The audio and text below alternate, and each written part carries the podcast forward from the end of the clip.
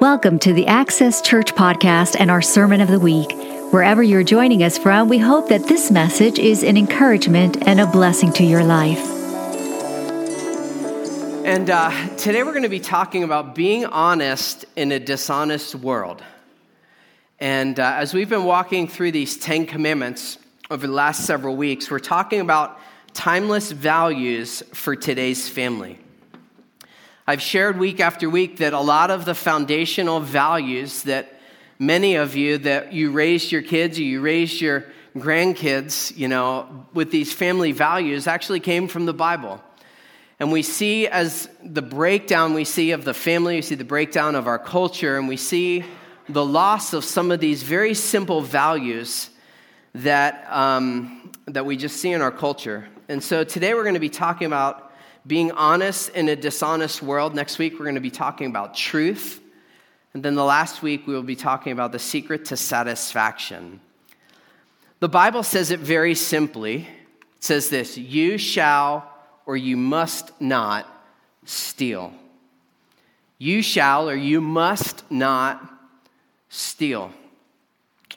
So, as we, many of us are parents or you have grandkids, we live in a culture that doesn't value honesty, right? Do we see that in our world today?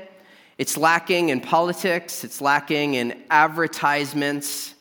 And honestly, I think there's a bent towards believing that something is not true when somebody tells you something, right? We just we question just about everything because we see that truth has eroded in our culture. So we're living in in a world where there's more than one way to break this command. It seems that, you know, people con each other out of all kinds of stuff with modern technology.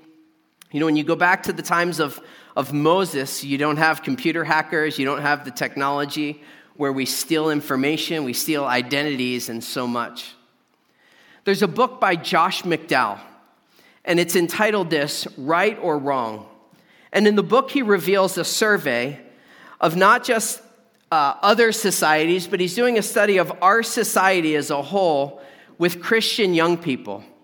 And he says that young people who go to church, so Christian young people who go to church, this study reveals that they actually, sorry, I need to shut this off. This thing's going to drive me crazy too. Um, actually, Nate, will you, can you figure out how to shut that thing off for me?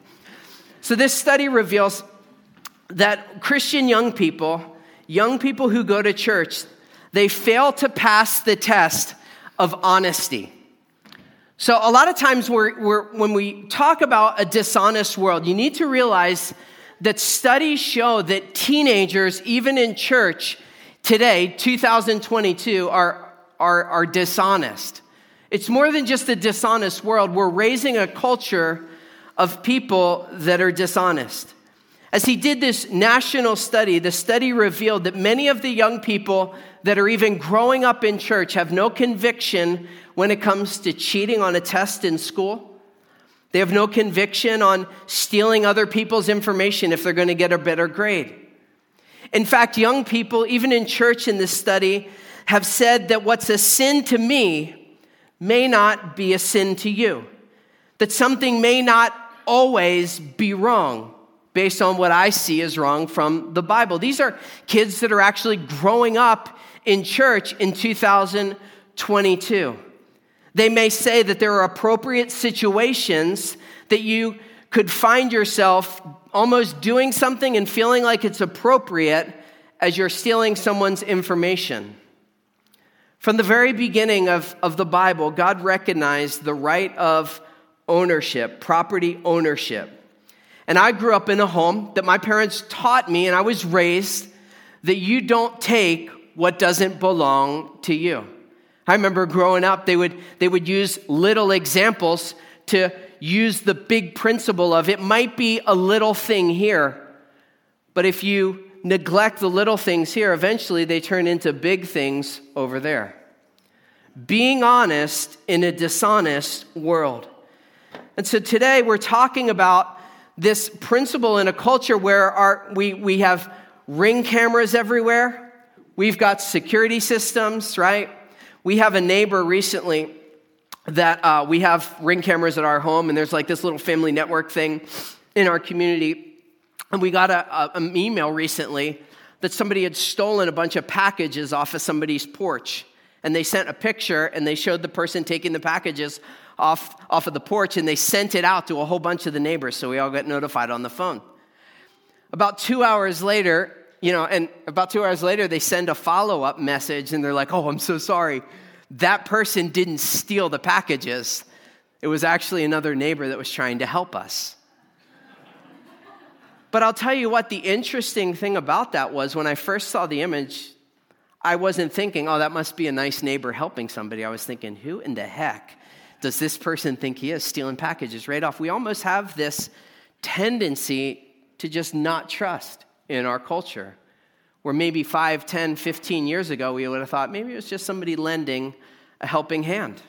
I live in Park Forest, and we sold our van uh, about two years ago to somebody in our neighborhood, and I recently checked on him, and I just said, you know, how's the van going? You ever sell a vehicle, you're always wondering, like, man, I just hope, you know, because I said, this is exactly what's wrong with it, this is what needs done, but I checked in. How's the, how's the vehicle doing? He said, well, it's doing great, other than I went out one night, the, or went out one morning, I started the vehicle up, and it, it sounded awful. He said, somebody crawled under the vehicle in Park Forest and cut out the catalytic converter for what, $100 of platinum, you know? So that's the culture, not in a city somewhere, that's even in, in, in our community. So, how do we model integrity? Because I don't want to be the type of person that just points at everybody else and says, you know, they're wrong. And I, but how do we model being a person that's honest or being a person of integrity? Because you can't build a community, you can't build a family, you can't build a nation. You can't build a church unless you can trust and truth is at the foundation. I've seen nations, I've seen families, I've seen churches that crumble over the years when the seeds of dishonesty are sown. And so we see that. And today, what I want to do is talk to you about this kind of in three specific areas as we talk about this theme being honest in a dishonest world. Number one, exposing dishonesty. Number two, explaining it. And then how do we eliminate dishonesty? Number one, how do we expose dishonesty in our nation? How do we expose dishonesty in a community? How do we expose dishonesty? If the Bible says, Thou shalt not steal, then what are the issues that people are wrestling with if we talk about it? Now, I want to give you kind of like my top five. I would submit to you that these are, there's many ways that this, this has trickled into our culture, but I want to give you kind of my top five, which I believe would be applicable in the church, would be applicable to where you and I are today. Areas that we are dishonest, that you may not necessarily feel like you're dishonest. Well, the easiest one that I thought of is actually right from the last couple days Black Friday shopping. I think one of the greatest ways we see dishonesty in our culture is by stealing from customers. We don't necessarily see it as, as, as lying, but it's certainly dishonest, which is really lying. Now, stealing by deceiving customers, you see this even in Bible days. Now, many of you guys, how many Black Friday shoppers were there? Just go ahead and raise your hand. We're going to pray for you, and it'll be okay. But many of you guys went out Black Friday shopping to get a deal. But I hate to ruin your Christmas. But do you wonder at times that the deal that you got might not necessarily be a deal? Because we live in a dishonest culture, there are people that make a lot of money finding ways to deceive gullible customers. So, what do they do? They put the nice TVs behind the scene and they ship TVs that have lower ratings so that they can lower the price and you think that you got a deal on a piece of junk that you don't know is a piece of junk. But it happens all over the place. Deception is at the heart of, of what takes place around this Christmas season. What, what will they do? They'll inflate the prices and then they'll have a sale.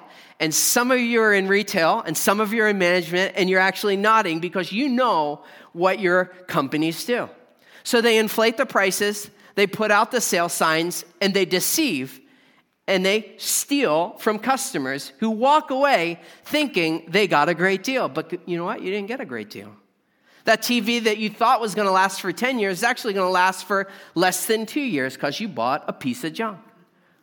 And so you, thou shalt not steal. I get you're not going to go like take somebody's car this afternoon from their driveway. But I think if you work in retail, if you own a company, I think that's an area that you can check your heart at times because it's, it's all around our culture, and unfortunately, it can slip in even to those that are in business. In Amos chapter 8, verse 5, we see this taking place all the way back in the times of the Bible where they're overcharging and they're using uh, false measurements to kind of fix the scales. And it's interesting as they're cheating the customers. Here's what the Bible says it says, You who long for the Sabbath to end and the religious uh, holiday to be over so you can get out and start cheating again using your weighted scales and undersize measures. You know, a lot of things that take place, even in our culture today, they're not really new things. This was happening all the way back in the times of the Bible. In this day, they were fixing the scales, they were putting extra weight on the scale. You ever sneak up behind somebody as they get on the scale and you just kind of put a foot on? You know, it's kind of that principle. They're putting a little extra weight on the scale and they're actually stealing. We see corporate stealing in our world today. We see dishonesty in business, and it's no different than the things that were taking place back in the times of the Bible. Well, you say, I don't own a business, so I'm not ripping my customers off. Well, I think the second big way that we see dishonesty is actually not from the employer ripping off customers, it's actually the employee ripping off the employer. And some of you who own businesses, you know what this is like. The Bible says in the book of Colossians, it says this Whatever you do, work at it with all of your heart as working unto who? Not a company, not a boss, not an employer, what would happen if a Christian woke up every day and said, Everything that I do from the very beginning of today till I put my head to bed at night, I do as an act of worship unto the Lord? What we see a lot of times in Western Christianity in particular is we want to compartmentalize things. Church is what I do over here, family is what I do over here, work is what I do over here. And if you have that attitude, it's very easy to work with all of your heart as you're in church unto the Lord. But the Bible says it's equally important that you work for your employer as unto the Lord. We see this all of the time where people are defrauding their employers. They take supplies home, they write things off that maybe shouldn't be written off, they defraud in their time. They don't give an honest day's wage. I know many of you are employers, and we've talked about this before, where it's like, how do you find an honest employee in our day and age? Because I thought I was going to pay for somebody to work eight hours, but that person that works eight hours decides they want to work four hours and they want to come up with whatever the excuse is as if no one watches or no one knows. It should never be true in the life of a Christian. Everything we do, we do unto the Lord. And can I get an amen for that? You believe that? Everything we do. And so it might just be a little coffee break, but a, a couple little coffee breaks that are 30 minutes over the course of a day is two hours. And it's actually a way that you're stealing from your employer. And it's actually not, the, the issue really for a Christian should be way more than me and the employer, it should be me and the Lord. If I was working or if I was doing whatever for a company, your attitude should be like, what if Jesus was standing with me right here during the day. He sees, He knows, and He cares. And I think that's a huge way that we defraud our employers, and it's not honest. So, stealing is stealing, whether it's a vehicle or whether it's somebody else's time that they're paying you to work and you're not working. Number three, defaulting on loans. You're like, wow, I didn't come to hear about this. Well, we came to talk through this series. And it's more than just don't steal. Everybody get, like, in theory, you get that. It's not like you're going to go stick your hand in the offering and walk out of church. But do you know when you default on a loan, it's actually a form of theft? In the Bible, it's very clear on defaulting loans. And honestly, it's very clear on debt. Debt is servanthood. You're a servant to someone else if you're in debt, you're a slave to someone else.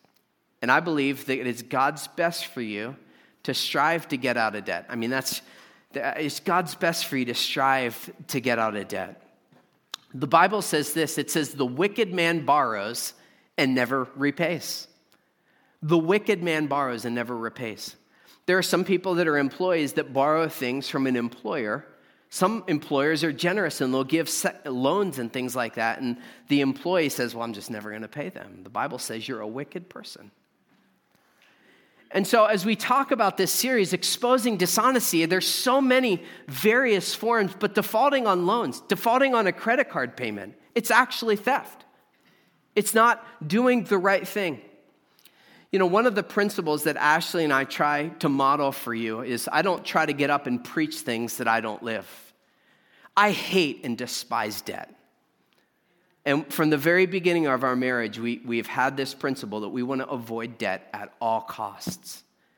And so you have to learn to say no at times to things. Where you say, we choose not to spend our money there so that mom and dad can go to bed at night without a truckload of debt. So we have our mortgage, but other than that, we don't take out loans for furniture, we don't take out loans for Christmas, we don't have credit cards, and all of those kind of things. Because at the end of the day, I don't want to be a servant to anyone else other than Jesus. I don't want to be a slave to anyone else but Jesus. And to be honest with you, I despise the fact that we even have a mortgage because I don't believe that's God's best.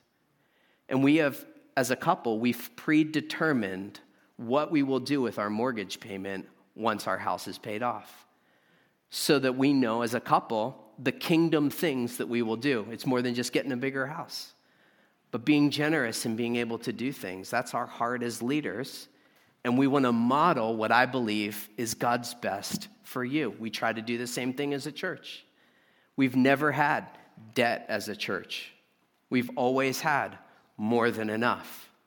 And so, you know, we might not have a $5,000 nativity scene, but praise Jesus, we got one, baby. All right? And so, so defaulting on let is a form of debt or a form of theft. Another one, these are my top five, is destroying reputations is actually a form of stealing. Destroying someone else's reputation is, is a form of stealing. Look at what it says in the book of Proverbs. It says, A good name is to be treasured above all what? Riches. A good name, a good reputation is to be treasured above all riches. Did you know that your name is worth more money than you have? That's actually a powerful and profound thought when you really think about it from Scripture. But it's interesting that when you destroy someone else's reputation, it's actually a form of theft.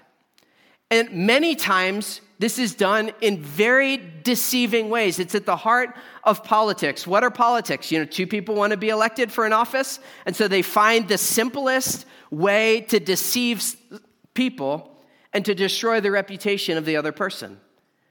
And they'll, they'll, they go back, you know, they'll pay people to go back and, and figure out every little detail in their past so that they can destroy their reputation, and it's actually a form of stealing. Have you really thought of it that way before? Number four is when we deny the Lord what is due him. It's interesting what the Bible says. It says, Will a man rob God? Surely not. And yet you have robbed me. What do you mean? When we or when did we ever rob you? You have robbed me of what? The tithes and the offerings due me by withholding tithes and offerings. It's actually a form of theft. Now, as a pastor, I don't get up and preach about tithes and offerings every week. Some churches do. But I don't. We try to lead and we try to model generosity, and we try as a church to tithe to missions every year and for you to see God's blessing upon this church as a principle. Maybe you're newer to the church. One of the things that Access does and our leadership team does is that as you give on Sundays, 10% of everything that's given goes to ministries outside of this church. Why do we do that? Number one, the Bible talks a lot about missions.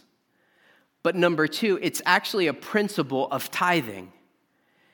And one of the things that I do with the leadership team is towards the end of the year, we absolutely, I promise you, we will not go through a year where less than 10% is given out of this church to missions because it's actually a form of stealing. And you don't want to be part of a church where a pastor and a board steals. Our principle and our conviction is that we tithe at a minimum 10% of undesignated funds to missions throughout the year. That's why if you were here last week, we can give somebody like Jesse a $10,000 check without receiving an offering. Why? Because you've been generous and we're able to tithe into missions. That's why, as you came in for this construction project and later in HVAC, you're not going to see a thermometer and Nate, Pastor Nate, coloring in, you know, the green, and we're like 25,000, and we need 27, now we need 32, and like, we're not going to be doing that kind of stuff. Why? Because when you put God first, He blesses everything connected to what you do. And as a principle in the life of this church, we have never had any needs that God hasn't taken care of. We've always had more than enough. And do you know why? It's because we don't steal. It's because we don't rob God what is due him and we tithe forward in missions. And I want you to continue to see that in the life of this church as a principle of something that I believe God wants to do in every person's family. That's God's best for you. And unfortunately, many Christians, they, they don't understand tithing. They haven't taken that next step. And we talk about it in Growth Track, and that's a great way for you to hear more about it. But, but they, don't, they don't understand tithing. They don't understand that God doesn't need our money. But what He wants to do is He wants to break the grip of materialism. He wants to see His kids say, you know what? I entrusted 100%. All you have to do is return 10 and I'll bless the 90 with more than enough than you would have if you stole the 10. And, and you, you know, if you find people that tithe and you talk to Christians that tithe, you will always find that God does more with the 90 than you could ever possibly do with 100. Amen? And yet, it's a form of dishonesty when we don't return the Lord what is due him. I heard the story of a pastor that was preaching a series through the Ten Commandments. And as this pastor was preaching through the, the series on the Ten Commandments, this guy would come up and he's like, Man, you preached it today. You talked about adultery, and you know, I love this series. Next week, he's like, Yeah, you preached it. You brought it down. You talked about sin. You talked about murder and all of that kind of stuff. And you, you're really bringing it. And then the guy came and he's like, Pastor, Pastor, you started talking about tithing. Now you're like meddling, you know? Don't go there. Don't go there. But it's actually a form of stealing. And I believe if you see it that way, you can walk in God's abundance and walk in his blessing. And one of the benefits is the Bible says that when you tithe, that he rebukes the devourer. There are some of you that it's like you can never get ahead. It's like there's never enough. And there, there are bills and there's money coming in. You're like, why in the world? There's X amount coming in and there's X amount with bills, and it just still doesn't seem like we ever have enough. And the Bible says one of the blessings of when you tithe is that he rebukes the devourer. What does that mean? It means if your finances are in a bucket, it's like he plugs the holes. That the things that steal from other people's resources don't necessarily have to steal from your resources. You can be healthy in your body. Your cars and your stuff can last longer. It's a principle, and we can talk way more about that sometime down the road. Exposing dishonesty. Number two, how do we explain it? Well, the Bible says a couple things. Number one, that you need to realize that God is an all seeing God. He's an all seeing God. And the Bible says in the book of Job that God carefully watches over our goings of all mankind. He sees them all. No darkness is thick enough to hide evil men from his eyes. You know, a lot of times when people steal, a lot of times when people defraud others, they believe that nobody's watching. But as a Christian, you need to realize that God is always watching. And that's not in fear and terror. I'm, I'm thankful that my Father in heaven is always watching every detail. The Bible says He delights in every detail of my life. There's nothing that I'm going to go through that catches Him by surprise. That can be a wonderful thing, that can be a good thing. But I'll tell you what, why in the world would a Christian be honest? Why in the world, or dishonest? Why in the world would a Christian steal? If that same God that sees all of the things that you're going through sees you stealing time from your employer. You know, several years ago, one of you guys in the church, you have a business and you'd put all your, uh, somebody had a lawn care business and they had all their equipment along the side of the road with the trailer and they were running an errand or whatever, and, and, and they came back and all the equipment was gone. And you got to wonder the person that pulled up to that equipment that day thought, nobody's watching. But God, God is see, He sees it all. He sees it all. He's carefully watching. So we need to be honest because we know that God is watching. And I think you need to raise your children in that type of home environment that mom and dad might not see, but God sees. I want my kids to understand that because they're not always going to live in, at, at my home. But if we raise them in, in a home that teaches them that God is aware, He's involved, and He's carefully watching. And one of the things I, I, I think as well with parents is that not only is God watching your children, your children are watching you.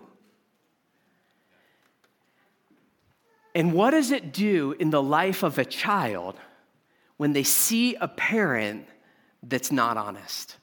What does this look like? This looks like you going out of the Walmart or the grocery store and you realize that you didn't pay for something accidentally. What do you do in that moment with a child? Do you just let it go? Or do you just make it right? ah, it's just like $3. It's, it's a thing of flour. It's no big deal. But a child's watching and they're thinking, man, take note. Mom's not honest. Dad's not honest.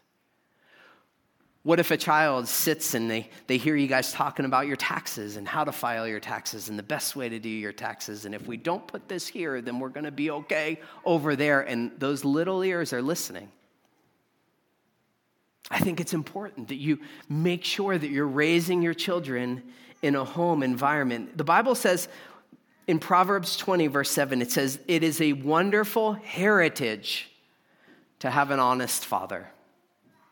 It's a wonderful heritage to have an honest father. I grew up in a home where I looked at my dad as somebody that was honest. He was a person of integrity. If he knew something was right and he knew something was wrong and he could choose to do what was wrong and nobody would know, I knew that he would do the right thing. And the Bible says it's a wonderful heritage to have an honest father, an honest mother that raises a child that God sees, he knows, and he cares. And under this house, we do the right thing, as God says is the right thing. I think another thing to consider is that in life there are principles. As we explain dishonesty, there are principles in the word that you can't get away from. Things like this you reap what you sow. The Bible says in the book of Galatians, don't be misled. What, remember that a man will always reap just the kind of crop that he sows. So you take apple seeds and you plant them in the ground, you're going to get apples, you're not going to get peaches. You plant peaches, you're not going to get apples, you're going to get peaches. In life, you reap that which you sow. And if you choose to plant the seeds of dishonesty in the home, if you choose to plant the seeds of dishonesty at work, you're going to reap the return of dishonesty. You can't get away from these kind of principles and you see how this transpires. You can see the breakdown of a family. You can see the breakdown of a nation. You can see the breakdown of even churches. When you sow seeds of dishonesty, it's very hard to uproot the crop of dishonesty. Proverbs 15 27 says, Try to make a profit dishonesty, dishonestly, and you will get your family in trouble.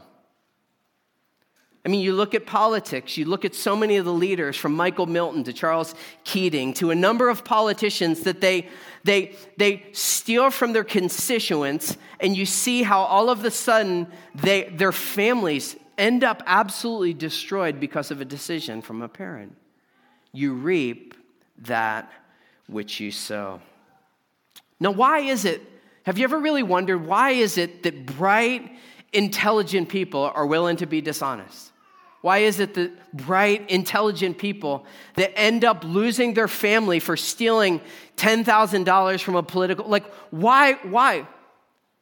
Would somebody that's smart and intelligent do something like that? Well, I think there's a couple reasons. Number one is greed, right? Number one is greed. The Bible teaches that it's at the root of all sin. Go all the way back to the very beginning, the sin of Adam and Eve. They had everything they could possibly need, everything they could possibly want, everything they could possibly desire. And God said there was one, how many trees? One. You have everything you want, you have everything you need, you have everything that you desire, but just don't touch the one thing. And then what they touch? One thing. There's just something in the heart of man that it's like, man, we just want it all, baby. You tell me don't touch that one thing, I'm to touch that one thing. Right? It's just like it's embedded. We want more, we need more, we can't get and be content with what we have. You can give somebody $10 million and they're to want more. So, greed is a reason. I think laziness is another reason. I think many people, especially now in our day, everybody wants something for nothing, right? We want something for nothing. And if I don't have to work and the government pays me to not work, man, that's, that's, that's pretty awesome to be enabled that way. Just be my little lazy self because I want something for nothing. And so if I worship the government as God, and they take care of my needs, and I can sit and live on my parents' basement couch. Praise God. I think there's that thing of greediness within people. I think there's that idea of laziness. We don't want to really work hard. That should never be true of a Christian. We should be people that are content.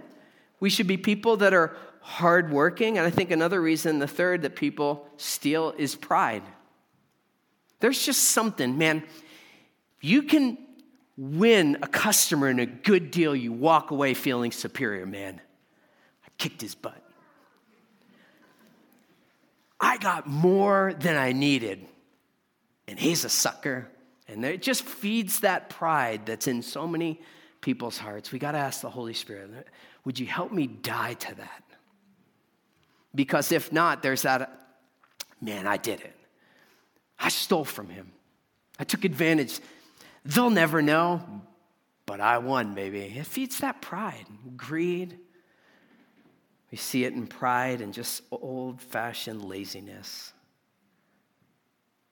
Solomon says, The wealth you get by dishonesty will do you no good, but honesty will what?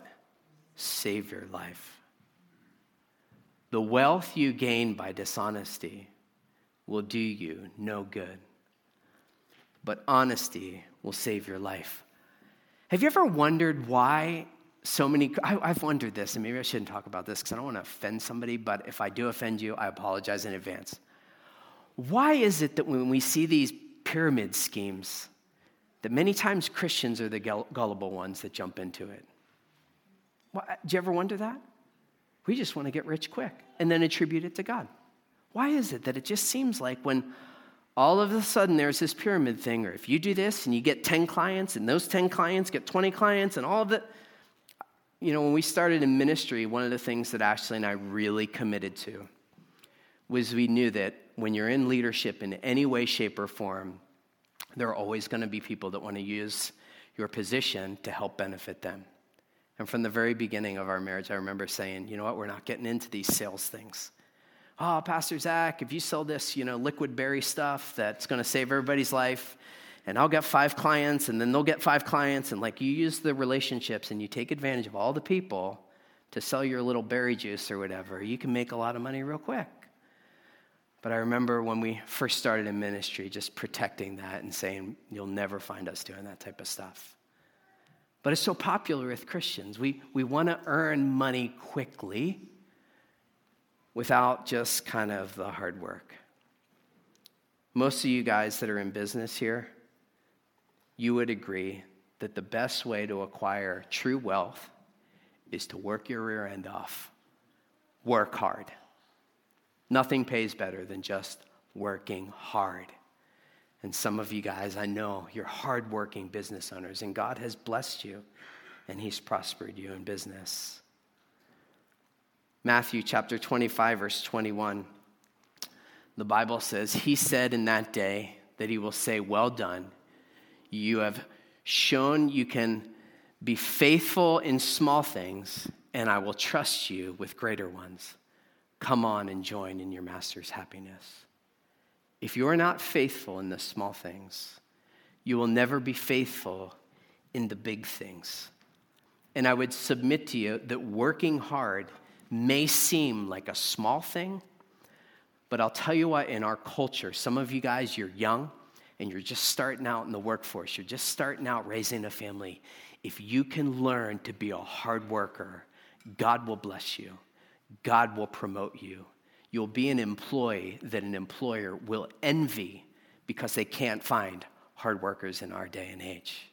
The quickest way to the top is work hard at the bottom, and you'll be elevated to the top. And are there any employers that agree with me? If so, say, Yes, sir. Absolutely. Just work hard and be faithful. Finally, how do we eliminate dishonesty? You know, I talked about some of my top five. And maybe you're here today and you say, man, yeah, I'm not honest. I'm not an honest person. And I'm asking you just today, this afternoon, just pray, Holy Spirit, would you search my heart and get me on the track to being a person that is honest in a dishonest culture? One of the things that's interesting is that the Holy Spirit will convict us at times but then the question is, what am I to do? Because sometimes you, you, you're not doing the right thing for a period of time. The Holy Spirit quickens you to get on the right path. But then the question is, what do I do? And let me tell you what you're not going to want to hear today. I'm going to tell you today that it is God's best for you to make restitution. Oh, I just thought I could get it right in my heart and move on. No, the Bible teaches that if you're not honest and you've stolen from an employer, that you're actually to make restitution. Wow, where's that in the Bible? Just write this chapter down, Luke 19. It's the story of Zacchaeus. He's a tax collector. What did tax collectors do in the day? They would collect a tax.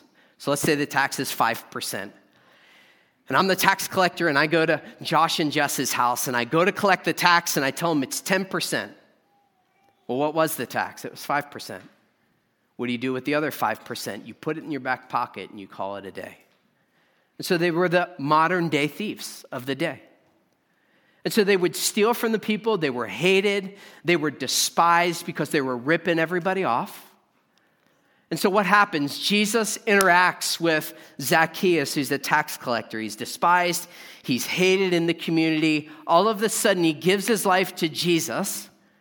And the Bible says that after that encounter, he says this this is a sign of true conversion. It's more than just, yes, I love Jesus in my heart. It's Zacchaeus saying, I have stolen from all of these people. I'm going to pay them back fourfold. How many of you know that's a commitment? That's a man that realized and recognized his sin and was able to reconcile that. And he felt like he was supposed to do it not dollar for dollar, but $4 per dollar. And so I believe that if, if, if there's something that you feel like you haven't been honest about, that you have to ask the Holy Spirit, where and how am I supposed to make restitution? I think that's the honoring thing to do. That's the right thing to do. I didn't want to hear that, Zach. Just wanted to get it right in my heart. But the Bible says it's more than the things that you do in your heart is to be fleshed out in the actions and all of the stuff around you, right? I can say I love Ashley as much as I want from my heart. But if I don't care for her, you're like, where's the disconnect between something in your heart and what you're doing? And the Holy Spirit would say, if you have been deceitful and dishonest and you get it convicted in your heart, there should be a corresponding action to make it right. And you can ask the Holy Spirit, how can you make that right? I think another way, honestly, is in the area of tithing. You say, well, I've just, man, I just, I can't do it. You know, years ago, I had somebody that talked to me and they said they really came to the sense that, you know what? They, they called it a partial tithe. Tithe means 10, tenth, you know. So it'd be like, there's no such thing as like a partial quarter if I give you a quarter, right? It's like, I'm not going to hand you half a quarter. There's no such thing as half a quarter. A quarter is a quarter. A tithe is a tenth. And they said, you know, they came under conviction. Nobody preached on tithing. Nobody was taught on tithing. But they were like, you know what? I was tithing 5%. And I thought I was going to edge my way up to 10, like, you know, and they just realized, like, the Bible says a tithe is tenth, and I was doing five, and they became convicted, and they reconciled that year, and they just covered and they paid the rest of that tithe in one check. And the Holy Spirit prompted them to do it. And I thought, that's remarkable. And I really can respect a Christian that does that because it's like more than just a decision in the heart, there was a corresponding action to reconcile that. And then number three is the worship team comes up. Comes up. I think the third way that you can reconcile dishonesty, how can we be honest people in a dishonest culture? And I'll say something that's super simple, but let me just say it. Make an honest living. Make a what? honest living. Paul, as he's speaking to the Christians in Ephesians chapter 4, verse 28, he's speaking to new believers, and here's what he says He says, If anyone is stealing, he must stop it and begin using those hands of his for honest work so that he can give to others in, in need. He can give to others in need. Just be an honest person. Be someone that's willing to work hard, and God, God will bless you. Now, it's interesting because I'm preaching this whole series and I'm just walking through these Ten Commandments. But to be honest with you, as I'm preparing and I'm asking the Holy Spirit, I'm like, what in the world does this have to do with our church? you guys work your tails off. Many of you own thriving, thriving businesses, and God has blessed you.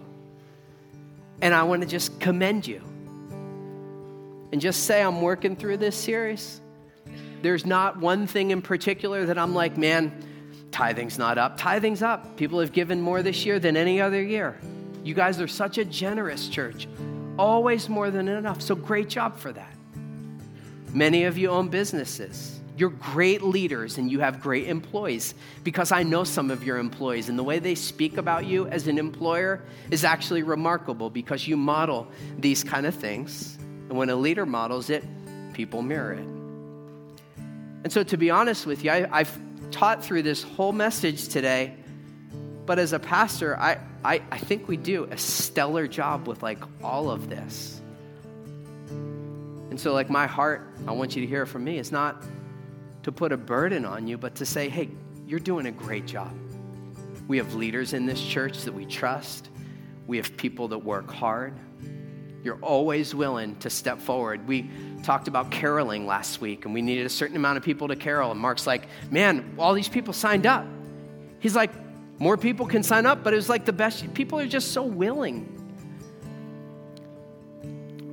But a lot of times, you don't want to wait till you're in a mess to talk about this type of stuff. You can talk about it when things are going really well because what it does is it protects the culture and protects the heart of the church. And so that's kind of my takeaway today is that I honestly think we're doing really well. But just take note of what God's word says. Be an honest person in a dishonest culture. Be a hard worker in a culture that typically is greedy and lazy. And you'll walk and you'll experience uh, the blessing of God. And then before I pray, with every head bowed, every eye closed, two questions that I want to ask you. Number one, do you know the Lord? Maybe you're here today and you don't have a relationship with Jesus you know that you don't have peace with God, that your sins are not forgiven, that heaven's not your home. Today, the first thing that I would submit to you, you need to do is be honest about your sin. Sin separates, separates me and you from a holy God, and you need to see sin as what it is. It's missing the mark. What was the mark in the Bible? Absolute perfection. But the Bible says that all of us have sinned and fallen short of the glory of God. Be honest about your sin and realize that I'm in need of a Savior. I've never come to the point in my life that I've acknowledged my sin and I've seen that Jesus is the solution to that sin. The Bible says that you confess your sin, that you receive Christ, that you repent, meaning you turn away from that way of living. You could have been a dishonest person in the past but when you come into right relationship with Christ, you're a person of integrity, you're a person of honesty. And maybe that's you today, and you want to give your life to the Lord. I want to pray for you. And would you just lift your hand to the Lord and just say, I need you, Jesus. I want to give you my life right now and surrender my life to you. Is there anyone here today? You don't have peace with God. You don't know that your sins are forgiven, that heaven's your home. And then, if not, the second question I just want to ask before we close is for you just to personalize this message and to say, Holy Spirit, what are you speaking to me today? Maybe there's something that you didn't think was honest, but He'll put His finger on it right now. Say, you told that person this, but really, you're withholding the truth in that conversation. You just need to reconcile it make it right, whatever it is. Say, Holy Spirit, what are you speaking to me today?